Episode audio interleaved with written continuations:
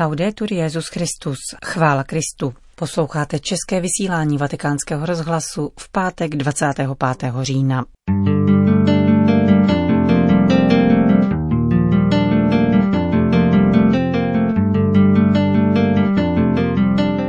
O boji mezi milostí a hříchem kázal dnes papež František v kapli domu svaté Marty. Nejste vlastníci, nýbrž služebníci, zdůraznil Petrův nástupce při audienci pro účastníky generální kapituly řádu služebníků Marijných. Biskupská synoda pro Amazonii vstoupila do závěrečné fáze. Synodní otcové byli dnes odpoledne seznámeni s konečnou verzí závěrečného dokumentu. Příjemný poslech od mikrofonu přeje Johana Bronková. Zprávy vatikánského rozhlasu. Vatikán. Papež František dnes po delší prodlevě vyslovil homílii při ranním ši v domě svaté Marty. Kázal na dnešní perikopu z listu Římanům, kde svatý Pavel mluví o vnitřním boji mezi odhodlaností konat dobro a vrozenému sklonu k hříchu, který působí, že nekonám dobro, které chci, nýbrž zlo, které nechci. V každém člověku ustavičně probíhá boj mezi milostí a hříchem, proto musíme zkoumat, zda naše rozhodnutí pocházejí od pána nebo jsou diktována dňáblem, vybízal František. Co to znamená, když svatý Pavel mluví o tom, že koná zlo, které nechce? Někoho by mohlo napadnout, že patří peklu, že byl poražen, a přece jeho slova svědčí o tom, že je svatý, protože svědci rozpoznávají ve svém nitru tento boj, jenž se týká každého.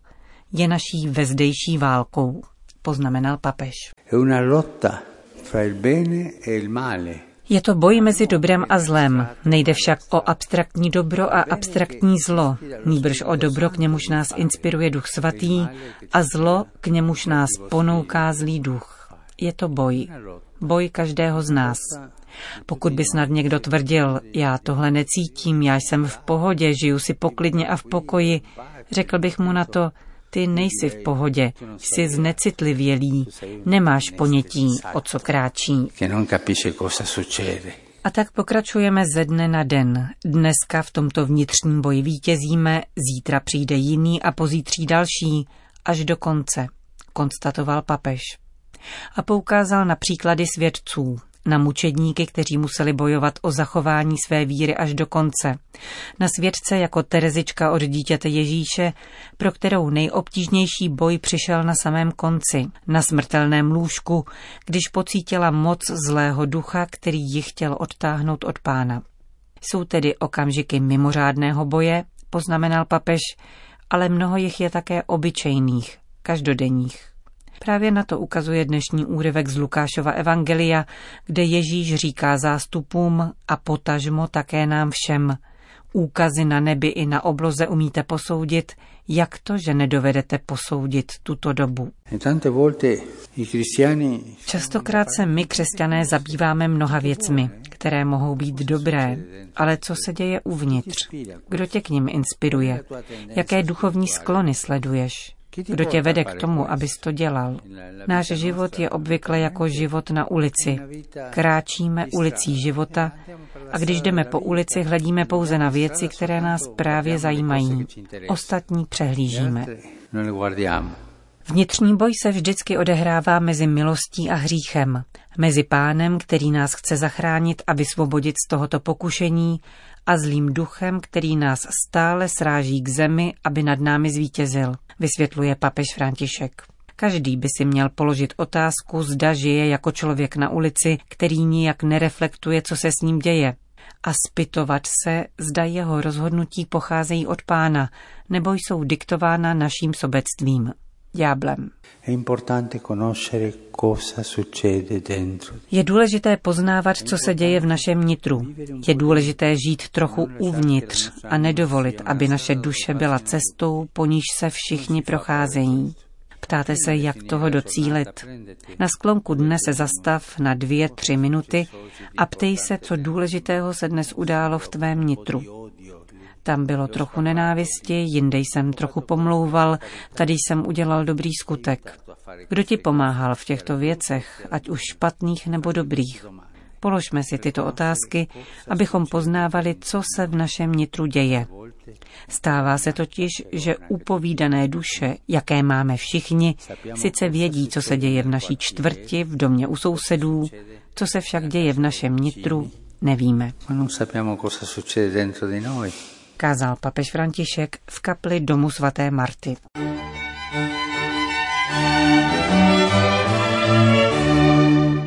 Vatikán.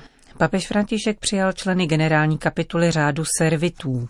Řád služebníků Marijiných, jak zní jeho oficiální název, vznikl v první polovině 13. století ve Florencii. Sedm dobře situovaných mužů se tehdy rozhodlo k životu v chudobě a pokání a uchýlili se na předměstí města, na místo, kde je při chrámu zvěstování z kvostu renesančního a manieristického umění dodnes centrum řádu. Jádrem této řeholní rodiny je zvláštní zasvěcení paně Marii, kterou sami považují za zakladatelku. Připomíná text, který papež připravil pro členy řádu. Prožíváte osobní zasvěcení Marii jako každodenní úkol spočívající v přijetí jejího stylu, který nám předává písmo svaté. Také teologicko-pastorální studium postavy Marie z Nazareta je pro vás integrální součástí povolání, které předáváte především skrze vyučování na Papežské teologické fakultě Marianum. Řád servitů působil také v českých zemích, kam je již ve 14. století povolal Karel IV. a založil pro ně jeden z šesti klášterů vytvářejících duchovní strukturu Nového města Pražského. Přestože se řád po pádu minulého režimu pokusil o návrat do nových hradů, poslední tamní servita zemřel v roce 2005. Svatý otec se k členům generální kapituly řádu obrátil ve spontánní promluvě, v níž poukázal na význam služby, ke které byli vyvoleni. Servizio. Služba. Mm, siete servi. Jste služebníci, nikdy na to nezapomínejte. Nejste majitelé, vlastníci, nýbrž služebníci. Nikdy se nevzdalujte oné velké milosti, jakou je služba církvy, druhému člověku, potřebným. Jste vyvolenými služebníky tak jako náš pán, který se stal naším služebníkem až k smrti na kříži. Znamená to, že v jistém smyslu se musíte stát nevolníky. Služebník je také nevolník, který musí rezignovat na některé svobody. Papež poukázal na základní kameny řádové spirituality, kterými jsou apoštolát a misie. Také v tomto nasměrování se řídí příkladem Ježíšovy matky, která po zvěstování spěchá na pomoc Alžbětě, vyprošuje znamení na svatbě v Káni, s vírou a bolestí zůstává u paty kříže a nakonec spolu s apoštoly očekává Ducha Svatého ve večeřadle. S odkazem na tyto čtyři mariánské momenty jste neustále povoláváni prohlubovat původní charisma a aktualizovat ho, aby s nadějí odpovídalo na výzvy, které současný svět staví před církev a před váš řád. Sedm svatých zakladatelů řádu servitů dokázalo žít nahoře i ve městě, Pokračuje papežské poselství s odkazem na historický odchod otců řádu na horu Senario, odkud se posléze opět vrátili k životu na florenské periferii, aby mohli svědčit o Kristu a sloužit potřebným. Prospěje nám, budeme-li číst tuto cestu vašich zakladatelů ve světle evangelijního vyprávění o proměnění. Naplněni zkušeností Boha se stupují do nitra dějin vnitřně obnovení. A takto mohou prožívat evangelium skrze službu potřebným lidem, bratřím a sestrám, kteří žadoní o přijetí, podporu, doprovázení a pomoc na cestě životem. Právě z této životní a řeholní zkušenosti vychází naděje, která rozptiluje obavy z nedostatku povolání nebo z vytrvalosti ve složitých sociálních kontextech, dodává papež.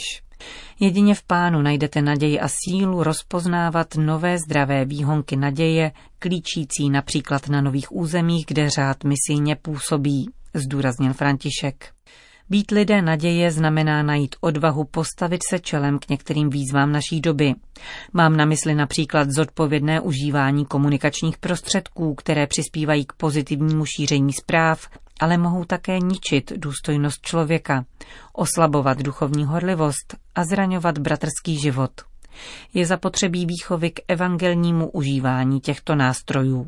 Napsal papež v poselství k členům 214. generální kapituly řádu služebníků Marijiných.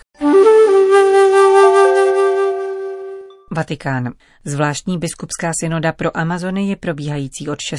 října ve Vatikánu vstoupila do závěrečné fáze. Během dnešního odpoledne byli synodní otcové seznámeni s konečnou verzí závěrečného dokumentu, o níž se bude zítra hlasovat. Proběhl také poslední briefing. Na zítřejší tiskovou konferenci nebude již pozván nikdo z účastníků synody. S děním v aule seznámí novináře prefekt Vatikánského úřadu pro sdělovací prostředky Paolo Rufini a otec Giacomo Costa, zodpovídající za informace o synodě. Očekává se, že zítra v podvečer uzavře synodu promluva papeže Františka. Na něm také záleží, zda bude závěrečný dokument zveřejněn.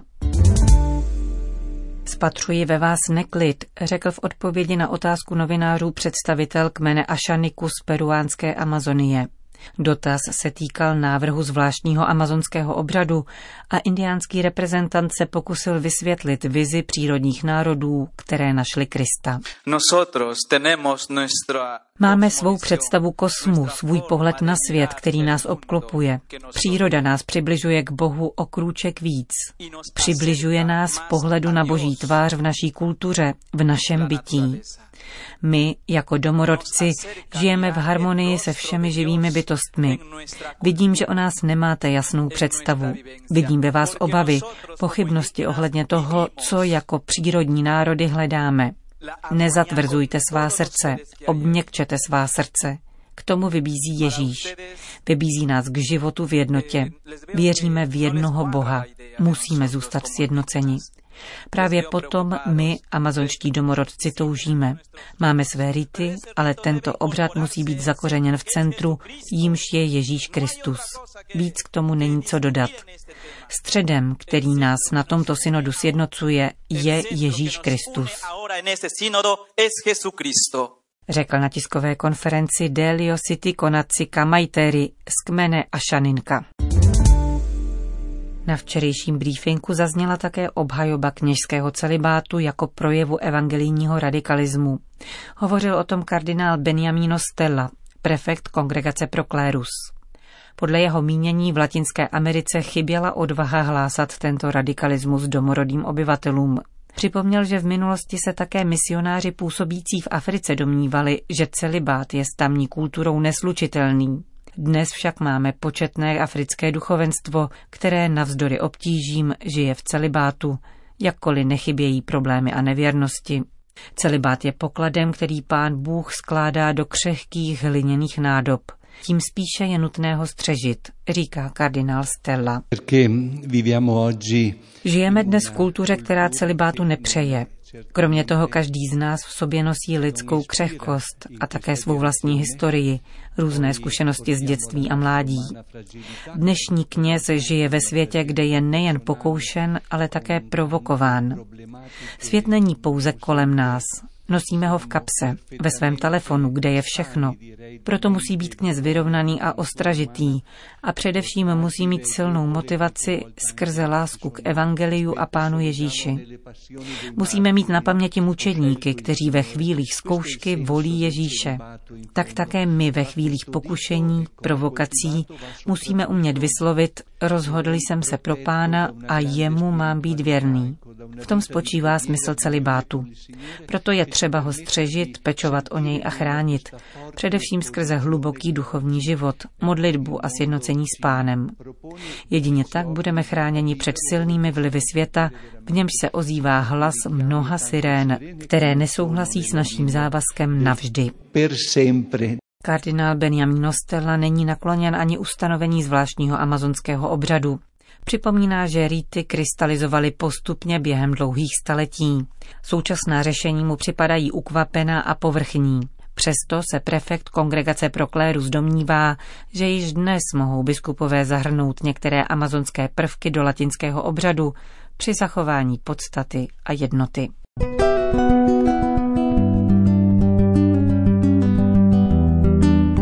Končíme české vysílání vatikánského rozhlasu. Chvála Kristu, laudetur Jezus Christus.